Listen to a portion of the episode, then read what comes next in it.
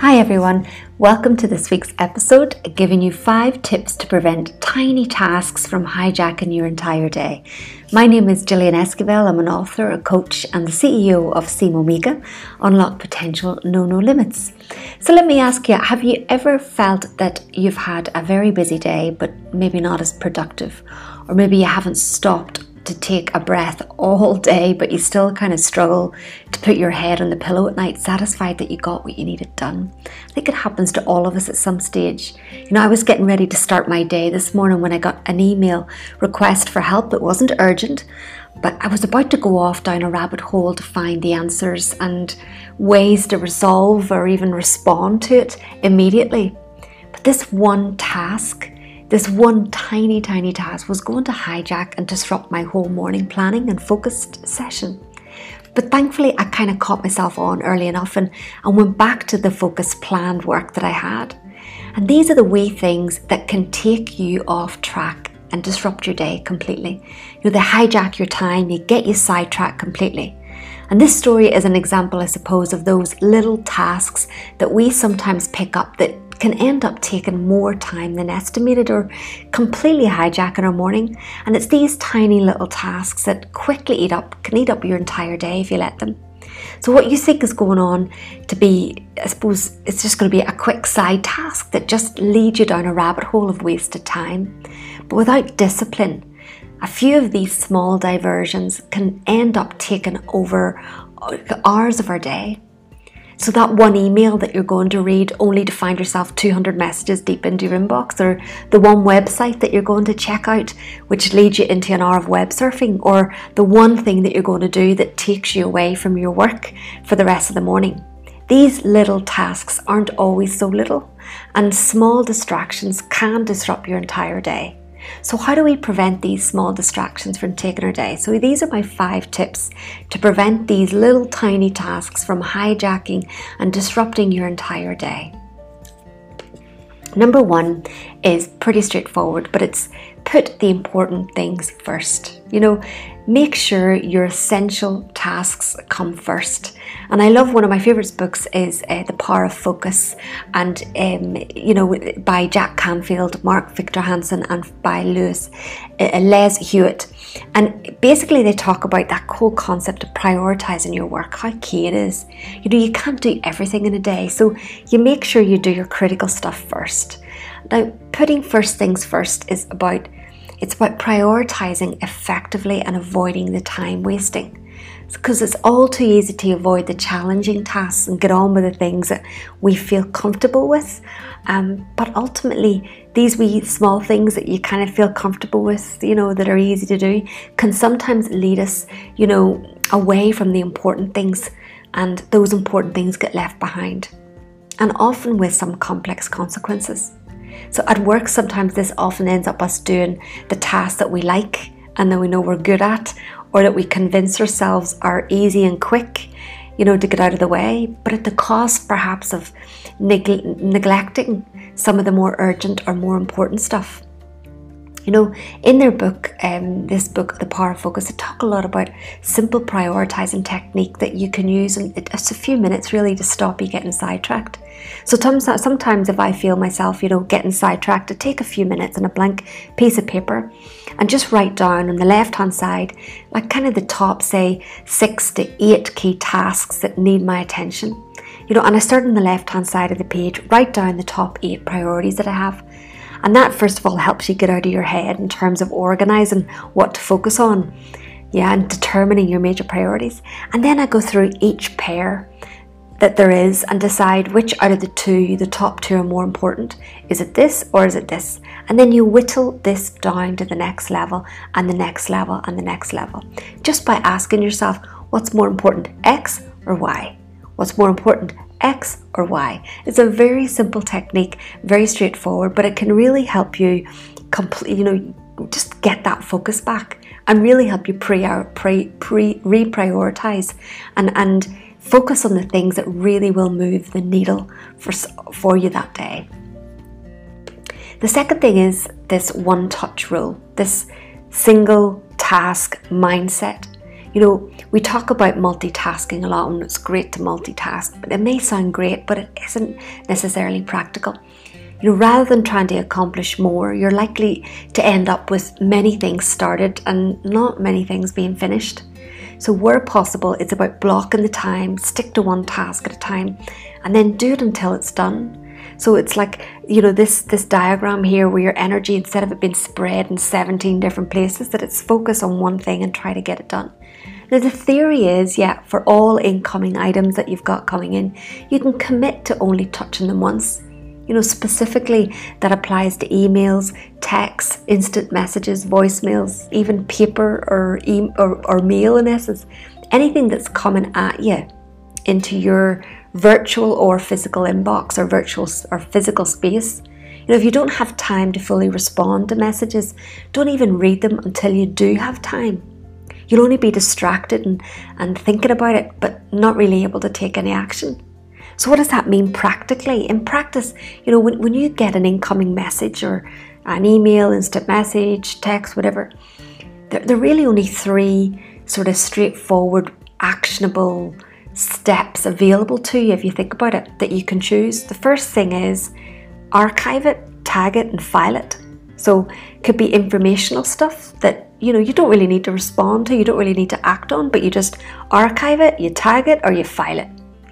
The second thing is respond to it. So if you can respond with the information you have in your brain at your fingertips, brilliant, just do it.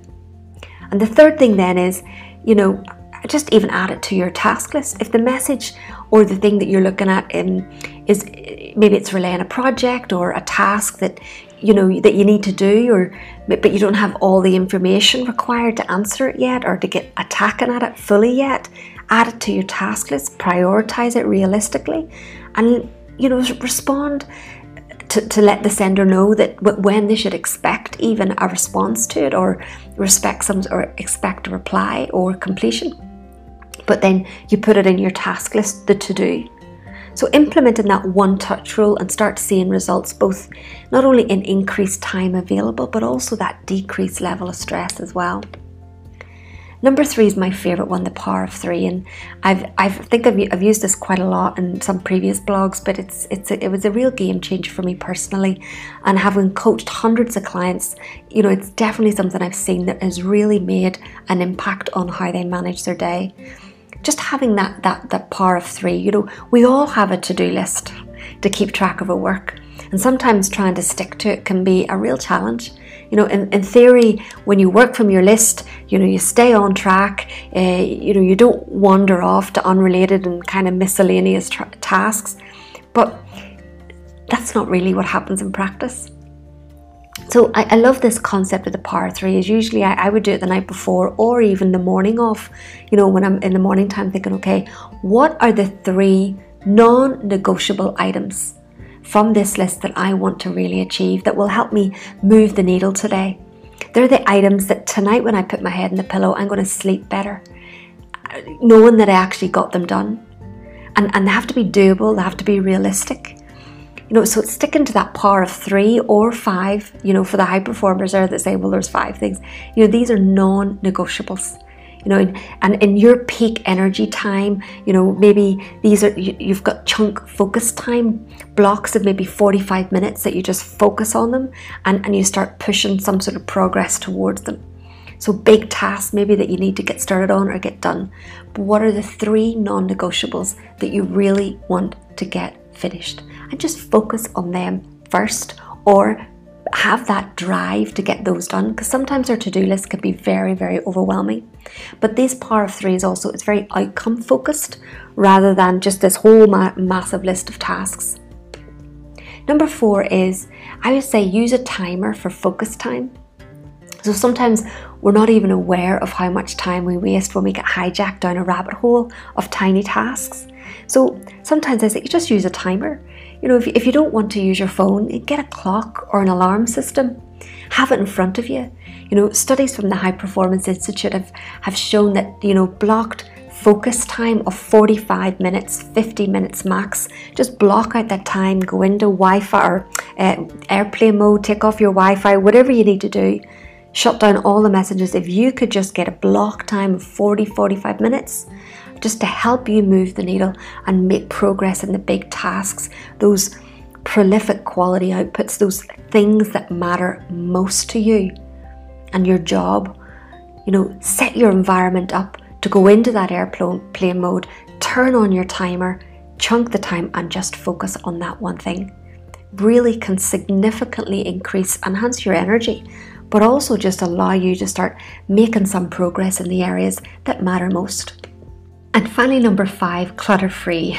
You know, maintaining a clean place to do your work helps your mind from wandering, and it's common sense really. It's just, it helps you from being distracted by other items lying around your desk or on your desktop. So this is an instance when out of sight, out of mind is actually your friend, I suppose. So if, especially if you're working from home, it's even more important to have a spot that's, and a space that you're working in that's clutter-free. So creating a space in your home that can be your own personal workspace, even if this is your living room table or a desk in your bedroom, no matter where you are, setting aside that space solely for work and nothing else. They say clear desk, clear mind. Having all the bits and pieces, the stationery that you need to hand, whatever, putting up your, you know, your, I talk a lot about mapping out some of the key goals that you have and breaking them into bite-sized chunks, having all them in front of you, your power of 3 that you want to focus on today, writing on a post-it note, sticking it in front of you, and that's it, that's your level of focus. Reducing the clutter can help you significantly reduce and tune out the distractions around you. And this can mean actions like, you know, even turning off your phone, closing your email app down, turning off Teams, for example, just even for 40 minutes while you're focusing, just putting a headset on, concentrating on music if you like music when you're working. But really try to clear out the clutter, have your focus time on the key things that matter most, rather than getting sucked into all these different rabbit holes of all these other little tiny tasks that you think will only take you a short amount of time, but sometimes that's when you get hijacked. So in summary, you know, let the little things be, yeah? And focus on, you know, these 5 key tips to prevent you from letting these tiny tasks hijack your day. Number 1, put the important things first, prioritize. You know, use the one-touch rule where possible with that single task mindset. Number 3, use the power of 3. Consider your to-do list and yes, but really hone down the 3 non-negotiable outcomes that you want for the day. Number 4, use a timer for your focus time. So start to get curious about, even when you do go down these rabbit holes, just see the amount of time. When you see that, the amount of time that's wasted or spent on something, yeah, you deceive yourself. You think it'll only be 5 minutes, 25 minutes later and you're still there. And finally, clutter-free. Workspace, desktop, virtual and physical environment. It's so important. Just focus on the 1 or 2 things. For example, sometimes what I would do in my clutter-free mindset is just put everything away, get my post-it note and write down the 1 thing that I'm going to focus on for the next 40 minutes and don't move until I get that and turn on my clock, my timer and focus on that. Clutter-free really does make a massive difference. So you don't have to pick up every small task that catches your eye. In fact, you just need to let the little things be, stick to your power of 3 or 5, focus on the non-negotiables first in your peak energy time, in your chunk blocks of time and the big tasks. And then whenever you've got a little bit of lull time or in between different, you know, meetings or whatever, then you start picking up the little things according to how you've either tagged them, archived them, or maybe you've even just said, you know, I'm going to put that on my to-do list. It's not a priority right now. So I hope you find this useful. Please share this with people or someone you think that it may actually benefit from it. And we have a lot of free tools that we have on our website. Please go to our website and go into blog. There's lots of other, I suppose, blogs there specifically about procrastination, about time management, about clearing your head of, or calming your head of the chaos and so on. And there's a lot of really good stuff there that would really help you. So share that with, not only if it's useful for you, but with friends and colleagues. And if you have any comments, please reach out to us. We'd love to hear from you. See you all in the next episode. Thanks for joining me, folks. Take care now. Bye-bye.